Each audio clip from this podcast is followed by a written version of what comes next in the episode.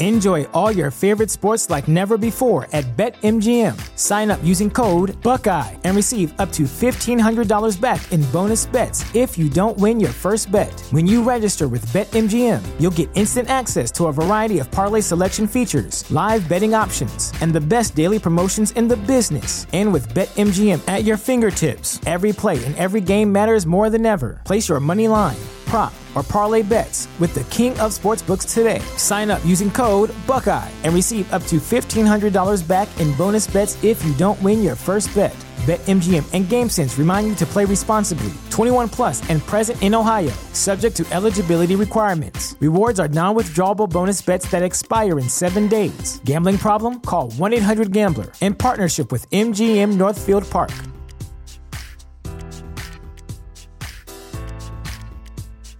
Introducing Wondersuite from Bluehost.com, the tool that makes WordPress wonderful for everyone. Website creation is hard, but now with Bluehost, you can answer a few simple questions about your business and goals, and the Wondersuite tools will automatically lay out your WordPress website or store in minutes. Seriously. From there, you can customize your design, pick your brand colors, and add blocks. No custom theme or coding required. You'll get content suggestions that you can keep or revise, and with Yoast SEO built in, we automatically help you get found in search engines. From step by step guidance to suggested plugins to an AI powered help bot, our built in tools make WordPress wonderful for everyone. Whether you're a beginner or a pro, you can join over 2 million Bluehost users. Go to bluehost.com slash wondersuite. That's bluehost.com slash wondersuite.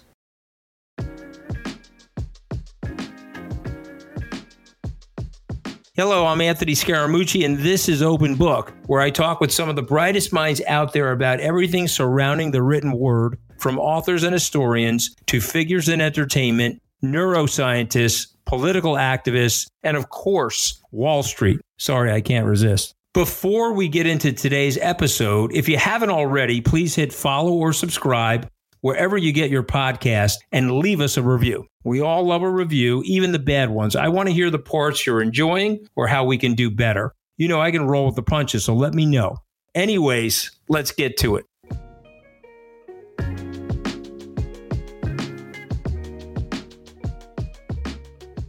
Life beyond the White House seems like a crazy thought, doesn't it? Where do you go from there? My guest today, Jared Cohen, has written a new book which looks at seven presidents who found an even greater purpose beyond the Oval Office. If we are lucky enough to face the question of what to do in the next chapter of life, it could be a tough decision to make. So let's see what lessons we can take from Jared's brilliant book and what new information we can uncover about some of our former presidents.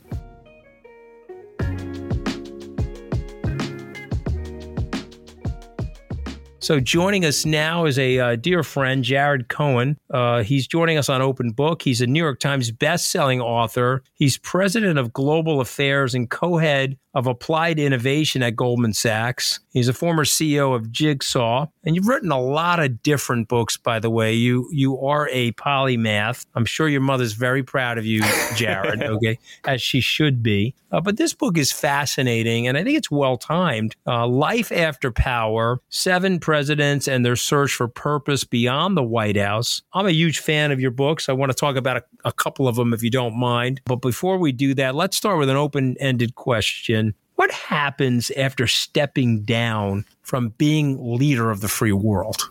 Look, it's the most dramatic retirement in the world, right? You're literally the most powerful person in the world, and you're either fired by, you know, millions of people and you go back to being a civilian, or you get termed out and you go back to being a civilian anyway. And you look at these presidents, they're these seemingly unrelatable people, right? They're only dealing with matters of, you know, world hunger and world peace and these kind of big macro level issues. And then they wake up the next day and they all of a sudden have asymmetry of information. They watch their successors, whether they like them or not, slowly dismantle their legacy Uh, they're left with the relationships that are often kind of broken and fragile and need to be repaired. Their whole pace of life changes. There's nothing quite like it. And all of a sudden, these presidents become figures that, much to my surprise, you can start to relate to, right? I mean, we, we all ask this question many times in our lives of what's next. And, you know, it's not just about the last chapter of life. We're going to ask it several times throughout the course of our, our, our, our time on, the, on this earth. And we don't think to look at presidents of the United States, but the more dramatic the transition, the harder the transition is. And the harder the transition is, I think, the more prescriptive it is. And so, you know, my last book looked at happens what when presidents die in office. This one looks at what happens when they live. And I look at seven different presidents. Each got after it in a very different way, and each represents a different model for how to answer the question, what's next?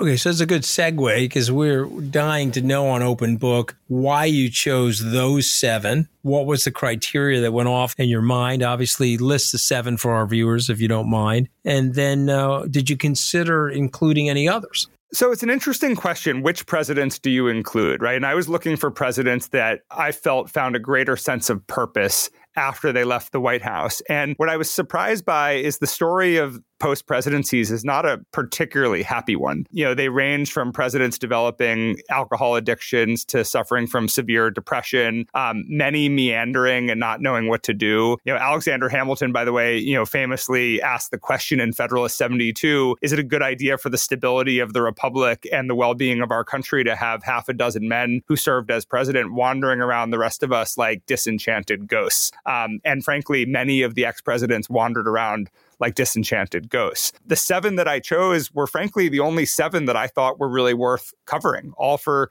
for different reasons. And so I look at Thomas Jefferson, who was a lifelong founder, three things etched on his tombstone, none of which was being president. His last act was the founding of University of Virginia. It was the third uh, volume in his life trilogy. The other is obviously the Declaration of Independence and Virginia Statute of Religious Freedom. I look at John Quincy Adams, who is a man whose presidency was an intermission between two of the greatest acts in history, one architected for him by his parents that made him president, the other that he sort of stumbled in as an ex president serving nine terms in the House of Representatives, where in a much lower station he found a much higher calling of abolition. I look at Grover Cleveland, who's the man who made a comeback. He's the only president in history who's successfully run for office again and won. Um, I look at William Howard Taft, who represents, you know, a story that I think is familiar to many people, which is you have some dream, something that you want to do, and you have to defer it because the timing isn't right, the circumstances aren't right, all he ever wanted to be was Chief Justice of the Supreme Court. But his wife, his mentor, Theodore Roosevelt, and his brothers wanted him to be president. And it's only in his last 10 years of life that he becomes Chief Justice of the Supreme Court. I look at Herbert Hoover, who represents a story of recovery. The man lived 90 years. He's defined by three and a half, you know, of the Great Depression uh, while he was president. He was known as the great humanitarian and a great businessman, self made millionaire before the presidency. And he spent his 32 years in the post presidency not just trying to recapture his good name, but more importantly, recapturing his ability to serve the world as a great humanitarian and leader. I look at Jimmy Carter, who wanted to turn the presidency into a lifelong appointment, and he was the first one to take the idea of being a former version of yourself and build real infrastructure around it and use it as a platform. And his 42 plus years as a, as a, as a post president is the longest in history. And then when I looked at the active living presidents, right, because Carter's obviously gone into hospice since since last February. So when I look at the active living presidents, there's only one whose popularity has doubled. So George W. Bush's popularity is north of 60%. And yet he's done less to invest in his legacy than anyone else. And so I wanted to understand why. Um, and it's a combination of his just dogmatic, disciplined reverence for Washington's principle of one president at a time. Um, the fact that that's aged well in the era of Trump when you sort of juxtapose the two against each other, and the fact that he's managed to find post presidential voice that allows him to advocate for issues that he cares about through painting in ways that doesn't undermine his successors. And he's had a popularity renaissance. And whether you like him or not, it's hard to argue with that. And and you compare that with, you know, other active living presidents who dogmatically and obsessively focus on trying to build their legacy, they would die for George W. Bush's numbers. Well, I mean, there's so much there, and that's why I'm letting you talk because you're brilliant and you're erudite, and I learned so much from you. Accidental presidents, I learned so much because that's a weird circumstance as well. You're sitting there as the vice president one moment, uh, and John Garner, I think it wasn't worth more than a bucket of, and we we we cleansed it up and called it spit. and then boom, you're the leader of the free world. Uh, and those stories were very intriguing. This is a different. You know, Reagan said in his book, The American Life, he said that, uh, wow, I got endless number of phone calls and messages the day I left Washington I was down to, I think the dry cleaner said I had to go pick up something in Santa Barbara. Uh, uh, uh, Bush, in the last couple of pages of his book, uh, he writes about taking his dog out for a walk. And of course, you have to curb your dog in the residential area he's living in in Houston. And so he's down on his knees with a, a, a plastic baggie on his hand, cleaning the dog poo from his dog. And he's just letting people know that he went from being the American president, leader of the free world, and now he's on his knees taking care of his leader, which happens to be his dog. And so uh, you you know the story there. I guess what I would say to you that is always fascinating to me about these people is how do they see themselves? I know how you see them, I know how I see them, but when you do the homework on these people, how do they see themselves, Jared? So, Anthony, this is one of my favorite parts about writing presidential history is you get to try to really get in the head of these, you know, great leaders who've been deceased for a long period of time. It's almost like you know what you hear about actors doing, right? So Daniel Day Lewis, before he plays Lincoln, he you know spends multiple years like getting in the brain of Abraham Lincoln, and that's one of I find the most interesting, and it can also be kind of a torturing experience writing these books. But look, I think it varies. They're all these are these are seven very different men that I wrote about, and you know to sort of begin where we left off, you know George W. Bush is unique to any other president in the sense that he has this ability to live life as a chapter guy, right? So when one chapter is done, he just completely detaches and moves on. He's not at all introspective. Um, you know, he you know, feels like you can't long for what you can't have. He tells me when it's over, it's over, and he doesn't miss it. And frankly, I believe him. That bothers people who are critical of him, but that's who he is. But then you look at somebody like Thomas Jefferson, and Thomas Jefferson, you know, this is a man who just personality wise, he was what we would today describe as a serial entrepreneur or a serial founder. And at a very, very young age, he was a co founder of the United States. Um, and he was well aware that he had built a sort of republic business that you know, had many, many flaws that they couldn't get around to patching up or weren't right to patch up. And he had deep, deep anxiety as one of the last living founding fathers that if they didn't train the next generation to improve the product, the product wouldn't last. And so after writing the Declaration of Independence and the Virginia Statute on Religious Freedom, he wanted to finish the third volume of his life trilogy and found the university, the first arts and sciences university in the country to do this, which became known as the University of Virginia. The problem is, like any founder, he got saddled with obligations, right? They needed him to be vice president. Yeah, they needed him to be secretary of state. They needed him to be president twice. And he lost very valuable years. Those were not things that he wanted to do. He wanted to get on to, to, to, to found the next thing. And the poor guy at 82 years old, Anthony, this is my favorite story in the book at 82 years old, a frail Thomas Jefferson opens the doors of the University of Virginia, and within months, students cover their faces in masks in kind of like an 1825 example of social media anonymity, and they start rioting through the campus that he personally designed and architected, chanting "Down with European professors." Um, and they take bags of urine and throw it at the professors. They beat another professor with the cane, and in sort of a twisted show of Southern honor, none of them will give each other up. So Jefferson, who's the rector of the university, calls an all-school assembly the next day for all the students to meet before the disciplinary committee. And the disciplinary committee for the University of Virginia in 1825 was Thomas Jefferson, James Madison, and James Monroe, the most intimidating disciplinary committee, past, present, and future. And so Jefferson stands up to address the students and he starts bawling, hysterically crying. And so these students, they're so awestruck by this man that they revere, you know, just being inconsolable. And at James Madison, all of five foot one, tells Jefferson to sit down, and he can't get a word out of his mouth before the students one by one confess. And this is the kind of man that that that that, that Thomas Jefferson was. And each one of these presidents, I think part of why they found a greater sense of purpose after the White House is they figured out how to align who they were with what they did next. And the consistent thread, you know, there's not a lot of consistent threads across all of them because they each did it in different ways, but the con- consistent thread is each one of them doubled down on something that they were dogmatically principled about. Listen, it's fascinating. Jefferson, uh, uh, quite the life, got into a big political rub and row with John Adams. Of course, they became very famous pen pals and reconnected as friends years on in life. And then they famously died on the 50th anniversary of our uh, birth on, on the 4th of July. I believe it was in 1826, although I can't remember who died first. I sort of feel like uh, Adams outlived Jefferson, but I can't, can't remember if that's the case.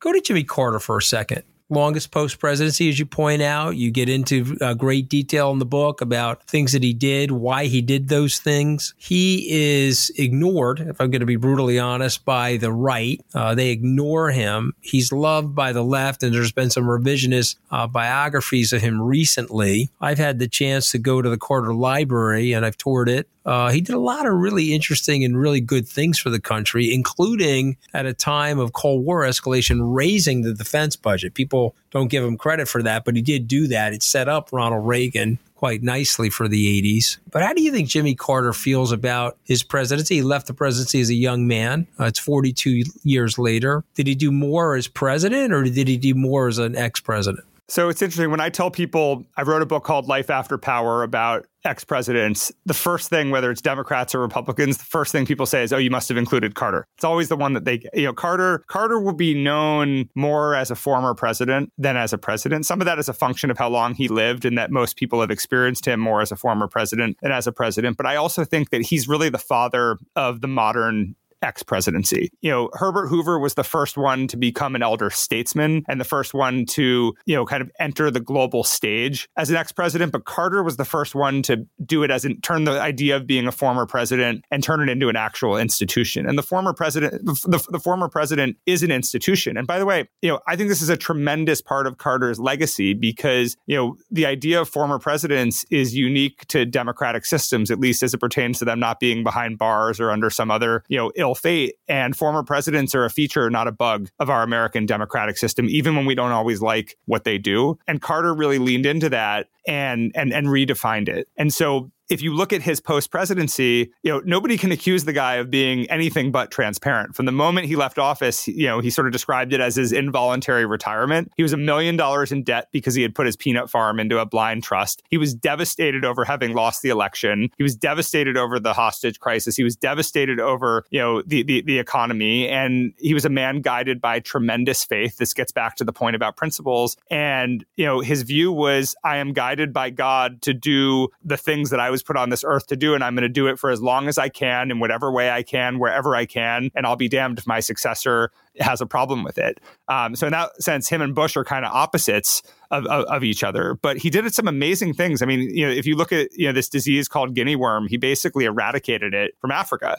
Um, if you look at you know what he did, what he did in Panama um, when George H. W. Bush you know sent him you know uh, when Noriega was trying to put his drug trafficker successor in place, um, he he he he really elevated this idea of election monitoring and election transparency, which we still hold you know you know hold in high regard today. But he also caused all of his successors, Democrats and Republicans alike, a lot of annoyance. Right. So when George H. W. Bush is getting ready for Operation Desert Storm to get Saddam Hussein out of Kuwait, you know Carter's anti-war mindset kicks in and he writes, you know, secret letters to the heads of state of, you know, several of the permanent members of the Security Council. Um, I mean, who does that as an ex-president? When Bill Clinton sends him to Pyongyang in 1994 as a messenger to Kim Il Sung, you know, he tells Carter in no uncertain terms, "You're you're a messenger. You're not president. You're not to make any policy. You're to deliver messages." Um, and what does Carter do? He secretly negotiates a deal without any authority, goes on CNN and announces that deal, and that's how the Clinton administration finds out about it. So, look, I think Carter is, he's an example of a president who was both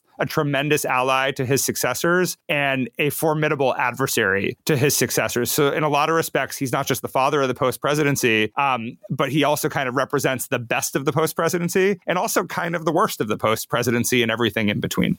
Yeah, listen, it's, it's a fa- fascinating story about him, and obviously there's a, there's a there's a messianic feel to Carter in some ways, where he's here on a mission, and I mean, generally, I think he's viewed favorably, but I mean, the the right has given Carter a hard time. Obviously, current presidential candidate, former President Trump, has uh, juxtaposed him and Joe Biden, and he's somewhat used as a rag doll by the by the right, and um, obviously, but that's the unfairness of politics, and so I've experienced that, and I, I appreciate it and get it. Let's go to John Quincy Adams Adams for a second because he was he was groomed to be president. Uh, he had two founders. I would think his mother Abigail would see herself as a founding woman of the American Republic, and so he's groomed by these two founders. He goes on to become president himself. But as you say, he does better in the House of Representatives. He's also a former Secretary of State. Uh, what a fascinating character. So, why does he do better in the House of Representatives as opposed to the presidency? So I found writing about John Quincy Adams the most inspiring part of this book. And if I'm biased, I would say that my favorite ex president is John Quincy Adams. So, again, he has this first act that's architected for him by his parents. It's not his choice. His parents are making, you know, their son president of the United States. And he ends up as president because of a deal struck with Henry Henry Clay when the 1824 election goes to the House of Representatives and it gets sort of called the corrupt bargain. And there's this moment that I write about in the book where John Quincy Adams is swimming in the Potomac and um, he gets overwhelmed um, by the current uh, and his clothes get weighed down and he nearly drowns and dies and he has to strip down naked and him and his you know his his valet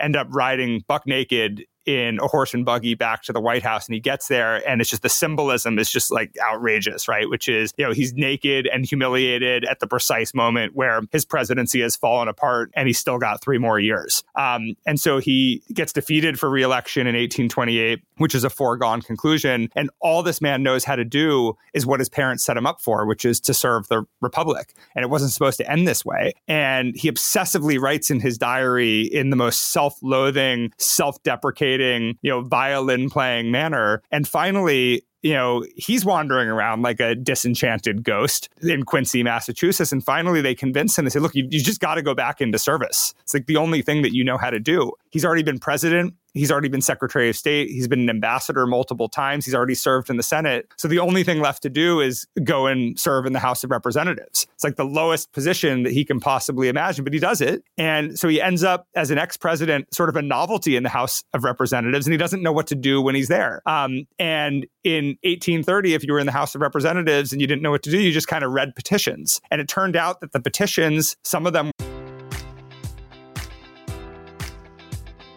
Enjoy all your favorite sports like never before at BetMGM. Sign up using code Buckeye and receive up to $1,500 back in bonus bets if you don't win your first bet. When you register with BetMGM, you'll get instant access to a variety of parlay selection features, live betting options, and the best daily promotions in the business. And with BetMGM at your fingertips, every play and every game matters more than ever. Place your money line prop, or parlay bets with the king of sportsbooks today. Sign up using code Buckeye and receive up to $1,500 back in bonus bets if you don't win your first bet. BetMGM and GameSense remind you to play responsibly. 21 plus and present in Ohio, subject to eligibility requirements. Rewards are non withdrawable bonus bets that expire in seven days. Gambling problem? Call 1 800 Gambler in partnership with MGM Northfield Park.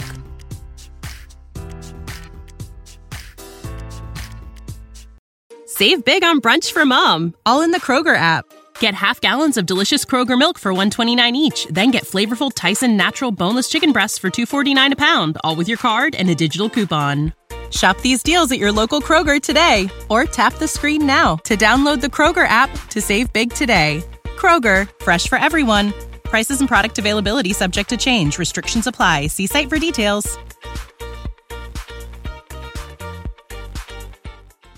Were from anti-slavery activists and abolitionists. And the abolitionist movement was a fringe movement there. It was seen as it was seen back then it was seen as very radical. And there was a norm that you didn't talk about slavery in Congress at the time. But Adams is reading these petitions and he's shocked when the slaveocracy in the House lashes out at him for reading these petitions. And he's extremely principled about the right to petition. And the louder the critiques, the more voracious he is about accepting these petitions and reading them. The more he does that, obviously, the more demand there is. And he's just all of a sudden inundated with petitions from all over the country and they decide to gag him, right? You know, we talk about cancel culture today. In the 1830s, they tried to cancel a former president turned member of the House of Representatives, but his brain was so outsized relative to all the others in the House of Representatives that his nine terms is just a story of him outmaneuvering and outfoxing and out intellectualizing all of these mediocre men that he served with. And, you know, he sort of wakes up one day as he's sort of, you know, fighting on a daily basis to have all these petitions read. And he just wakes up one day and realizes that two things have happened. One, he's become an abolitionist. Two, he's taken a movement that was fringy and radical and he's mainstreamed it. And to put this in perspective, I mean, John Quincy Adams began his career appointed by George Washington to serve in his administration. In his ninth term in the House of Representatives, he dies on the House floor serving alongside a freshman congressman named Abraham Lincoln from Illinois. This living connection between the founding generation and two generations later that would go on to emancipate the slaves. Listen, Stephanie, I, could listen to you for hours, Jared. You're a fascinating writer and, and a great public speaker. I've been dying to ask you this question, so I gotta I gotta see if I can frame it right.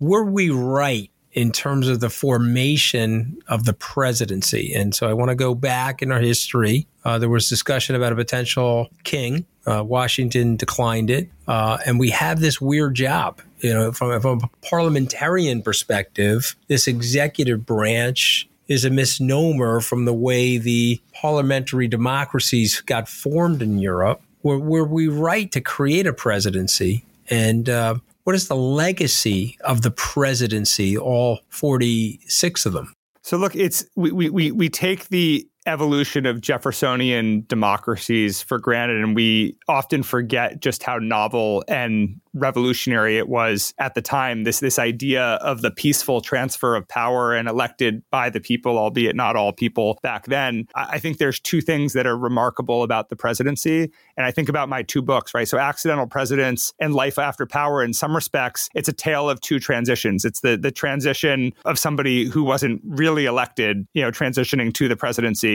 and then life after power is the transition out of the presidency both of those need to be peaceful and if i look at the founding fathers they didn't really offer a blueprint for either. When it came to presidential succession upon a president dying in office, it was incredibly vague what happens. I mean, Lyndon Johnson in 1963 becomes president of the United States based on a precedent set by John Tyler in 1841 that's not even codified until 1967 with, you know, the 25th Amendment, right? And so it shows you that, just how revolutionary it was that the founders set in motion something that we could basically wing um, throughout the course of our history and muddle through and not get it perfectly, but more or less get it right. And if you think about former presidents, they left, you know, they didn't have a two term limit. Um, that too gets codified in that same amendment, you know, in, in an earlier amendment, the 22nd Amendment after FDR's presidency. And so they left no provision for what to do with ex presidents. Washington, you know, sort of annotates it with you know the precedent of two terms but as we've seen throughout history many presidents have chanced that ulysses grant tried to come back for a non-consecutive third term fdr was elected you know fdr was elected four times and so you know it wasn't a foregone conclusion that you know, you wouldn't have presidents stay forever. And so if I reflect back on the magic of our American democracy and what's so extraordinary about the idea of the American Revolution, they got so much right. I mean, they got a lot wrong also, but what they put in place in those early days before Washington becomes president, the fact that that was enough of a guide that could be iterated on over the course of history, and despite all the problems in the republic that people, you know, get up in arms about tonight, I think that uh, at, at, at this moment in time, um, I think you have to reflect back on the last 200 plus years, and we've done pretty good given, you know, um, how many bumps in the road there were system's fragile. I think that's the other thing. You know, the uh, the system was made by men mostly. We could say men and women, but it was made mostly by men. It was a fragile system, and it took uh, noble ideas and it took noble decision making, and it took a great deal of humility to bow out appropriately uh, to allow for this succession, which has created this flat structure has allowed the Cohen family and the Scaramucci family to flourish in a country like this because you don't have that aristocracy and you don't have that royalty, the monarchical uh, stuff that holds back some of these other countries. I want to flip over. I know we're running out of time, but if I, if I can just get you a few more moments, I want to flip over to Accidental Presidents, Eight Men Who Changed America, uh, which was another incredible book. And I want to talk about Harry Truman for a second. What an unexpected presidency, right? He's a failed haberdasher. He's part of this uh, Pendergast political machine in Missouri. He gets to the Senate. He doesn't see himself anywhere close to the presidency. He wants to nominate Byrnes to be the vice president in 44. Uh, he walks into the meeting. He hears FDR's voice and uh, he, he, wait a minute, they want me. So he reluctantly accepts it. And then, of course, he's told by Eleanor Roosevelt, uh, he says, How can I help you upon the death of her husband? And of course, Eleanor says, uh, The question, real question is, How can we help you? And so there he is. He's got to make some faithful decisions. Tell us a little bit about him. So Harry Truman is basically a provincial politician from Missouri who really only ends up thrown on the ticket in 1944 because the Democratic Party bosses know that FDR is a dying man, but nobody dares admit it. And FDR also knew that he was on borrowed time and he didn't want to give the party bosses any sense that they owned his presidency. So he played lots of manipulative games to kind of drag it out. And, you know, Truman, again, at the 11th hour, ends up on the ticket because the Democratic Party bosses just cannot fathom the idea of Henry Wallace becoming president of the United States if FDR dies because they either thought he was too liberal even for them or they thought he was a communist sympathizer. And I think it's remarkable because despite how sick FDR was, um, there seems to have been very little contemplation about the idea of a Harry Truman presidency. So in Truman's 82 days in office as vice president, he only meets FDR two times. He never steps foot in the map room where World War II is being planned. He doesn't get a single intelligence briefing. He doesn't meet a single world leader. He's not briefed on the atomic bomb and the Manhattan Project. He's basically out kind of socializing as vice president, which is kind of what you what you do. And when FDR dies on April 12th, 1945, I don't believe that there is a man in history that has inherited a greater inflection point than Harry Truman at that particular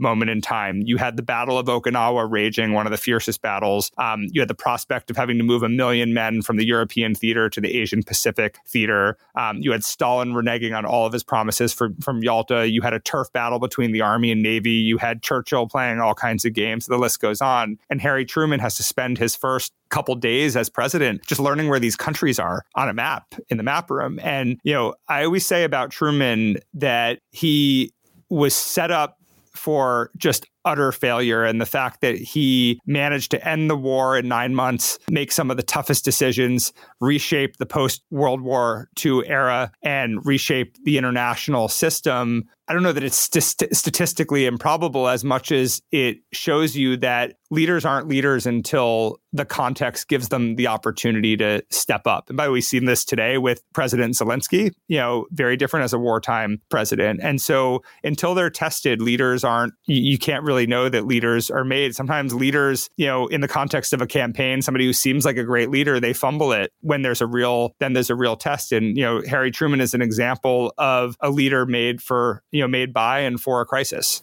I just I find, I find uh, your writing fascinating because uh, you're bringing things that we learned about in social studies in a very two dimensional way about these figures. And you're adding color, you're adding technicolor, and you're adding a perspective of their personalities and their humanness. You know, sometimes we look at our founders and we put them in effigy, but at the end of the day, with all the frailty and all of the shortcomings of a human being, they carried all of that with them as well. And I just find it fascinating you capture that so well. Uh, we're at the point in the podcast where uh, me and my producers we come up with five words for the author, so that you got to react to the words. Okay, so the first word I'm thinking of, Jared, is power. Dangerous, yet burden of responsibility. It's interesting you say dangerous because the founders would have said dangerous. The Federalist Papers said we're just not equipped for it, which is why the separation of powers, uh, those clauses in the contract uh, known as the Constitution, are the most important. Uh, Justice Scalia once said to me at lunch with me, I said, What's the most important part of the Constitution? Said, Separation of powers. Without that, we don't have this liberty. Service. What about the word service, sir? The most important thing that one can do when put on this earth, whether they do it early in life or later in life. Oh, well said. I think uh, Jackie Robinson once said that we're, we're at our best when we're serving others. Chaos. A reality, um, something that can't just be managed, something that requires solution. I'm going to say America. Some people say America. And you know what I mean when I say America? The word America. Don't give up on her.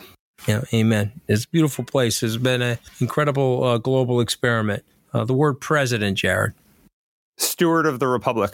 Yeah, and as you pointed out in your book, you know, it's the only job where every American citizen that's eligible to vote votes for that job. The, the, the other jobs in the Republic are limited to your location, if it's a congressional district, or your state, Uh, but this federal job is one that we all get the chance to vote vote for, and so it's a, it's a very powerful position and one that requires a lot of responsibility. What's next for you? You know, it's interesting. I used to be one of these. So eh, when you spend, you know, three or four years writing a book, you sort of two things happen. One, you get obsessed with the topic. Two, you find ways to relate what you're writing to like literally anything anyone says. So somebody tells me the sky is blue, I say we should talk about John Quincy Adams or William Howard Taft. But you know, it's it's been a really interesting, reflective journey for me to be 42 years old. Um, I started this book in my 30s, writing about retirement it morphed. I thought I was writing about the last chapter of life. What I realized is I was writing about a recurring question we're going to ask many times in life, which is what do we do next? And I used to be one of these people who, you know, I would say that I kind of, you know, live to work, meaning I'd get up every single day and I would think about work,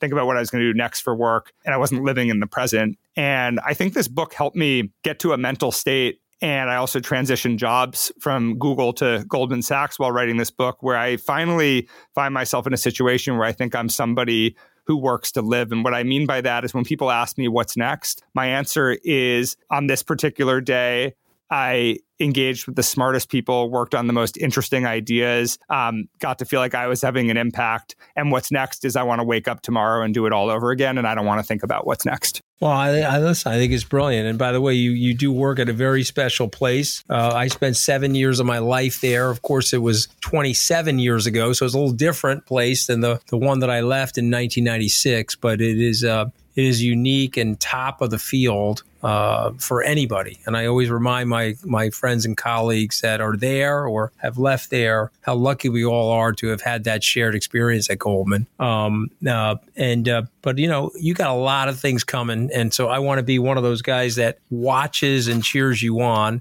Uh, I'm looking forward to your next books, but the title of this book is Life After Power Seven Presidents and Their Search for Purpose Beyond the White House, a best selling New York Times best selling author, Jared Cohen. Uh, with great respect, sir, thank you for joining us on Open Book. We love your work. Anthony, thank you so much for having me. I really enjoyed it.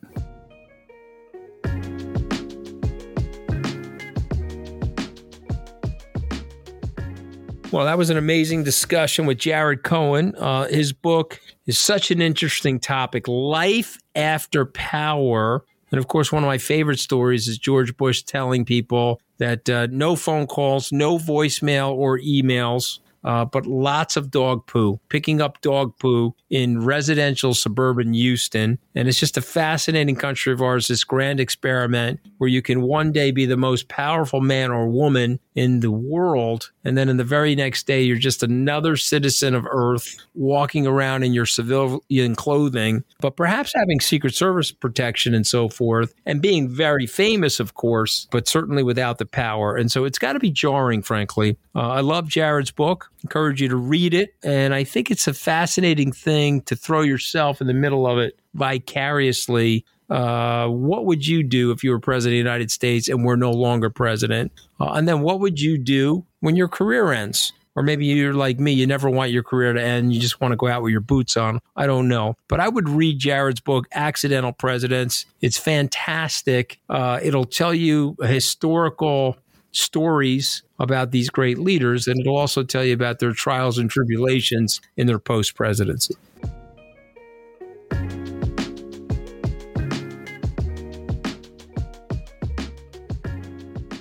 My next guest was a guy named Jared Cohen. Okay. And he wrote a book about the presidents after after they left the presidency. So, an example in the book would be Jimmy Carter, right? What do you think of Jimmy Carter, Mom? Well, I, I, I kind of liked his wife better than him. I think Jimmy Carter was a little bit in slow motion. Okay. And and I've read about him, and, I don't think he had any maliciousness in him. But I think his wife was so smart, and she helped the mentally ill and that was her thing, her goal in life. And she did a good job, and I thought she was a wonderful first lady. Okay, all right, but you didn't really. Well, what, and what do you think about him post presidency? He did a lot of work post presidency. So, what do you think about that? What does that mean? After he came out of the presidency, he spent 50 years building people's houses. He went around the world to make sure there were free and fair elections. You know. Yeah, well, he, he, he I think he, he had a team with his wife And I don't think all the presidents had that gift. I think him and his wife, God bless them, were very gifted. Mm-hmm. They had a unity, and that's why they did things well. Mm-hmm. But I think his wife had a, a more of a kindness, though. Mm-hmm. The way I read the book, I read the books about them, Mhm. and I think she was very kind. And she Mm-hmm. was a real beautiful. I don't mean even in looks, but she was attractive. But she was a very kind person. Mhm. Maybe she had mental illness in her family, but there was certain things that she did for the mentally ill that was very, very, very good. All right, let's switch topics because this this is Valentine's week. Do you do you have do you have a Valentine, ma? Do I have a Valentine? Yeah. Uh, uh, my children are my Valentine. Oh, okay. Oh, you don't want to talk about your Valentine? All right. You want me to? Let me ask you. Let me sw- you. let me switch gears. Okay. What's the best date that you've ever been on? The Then you- best date? Date. Yeah. What's the best date? Go back in time, or maybe going Well- forward in time. I don't know. You're nice and young, so go back in Well, time let or go forward in time. You, can I tell my podcast something? Yeah, go ahead. You can tell your podcast fans something. Go ahead. Okay, many, many years ago, 68 and a half years ago, I was going with my first love. Okay. Then I married uh, Anthony's father, who is your father, Yes. and I dropped my first love. My first love never really got over me because he looked me up and he's in my life today. But, you know, I don't know just how much it's going to go, but I know that he still likes me. All right. Hey, listen. You, no one's judging that, Ma. We all love you. You're allowed to do whatever the hell you want. How old are you, Ma? 87. All right, but you're still shaking and moving a little bit, right? You got some good dance moves, no? Well, well, uh, yeah. I, I uh, thank God that I have good genes. My mother died young, and my father's people have very good genes.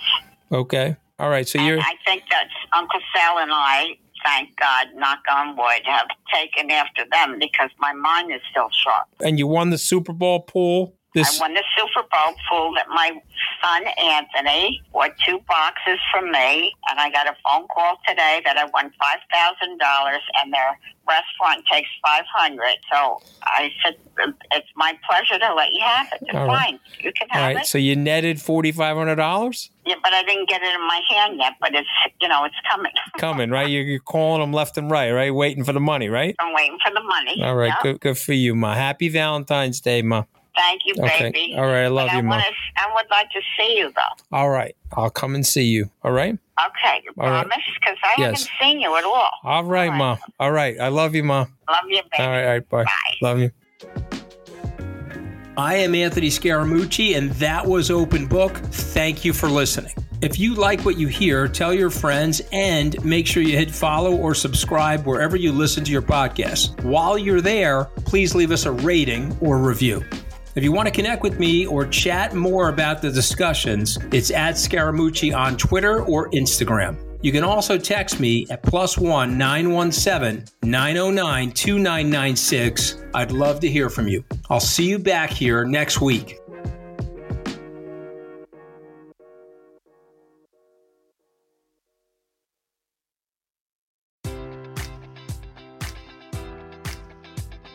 Enjoy all your favorite sports like never before at BetMGM. Sign up using code Buckeye and receive up to $1,500 back in bonus bets if you don't win your first bet. When you register with BetMGM, you'll get instant access to a variety of parlay selection features, live betting options, and the best daily promotions in the business. And with BetMGM at your fingertips, every play and every game matters more than ever. Place your money line prop, or parlay bets with the king of sportsbooks today. Sign up using code Buckeye and receive up to $1,500 back in bonus bets if you don't win your first bet.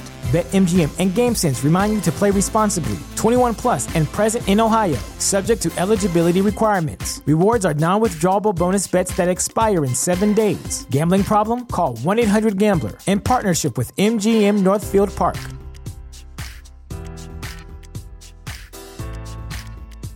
You know how to book flights and hotels. All you're missing is a tool to plan the travel experiences you'll have once you arrive. That's why you need Viator. Book guided tours, excursions, and more in one place. There are over 300,000 travel experiences to choose from, so you can find something for everyone. And Viator offers free cancellation and 24 7 customer support for worry free travel. Download the Viator app now and use code Viator10 for 10% off your first booking in the app. Find travel experiences for you. Do more with Viator.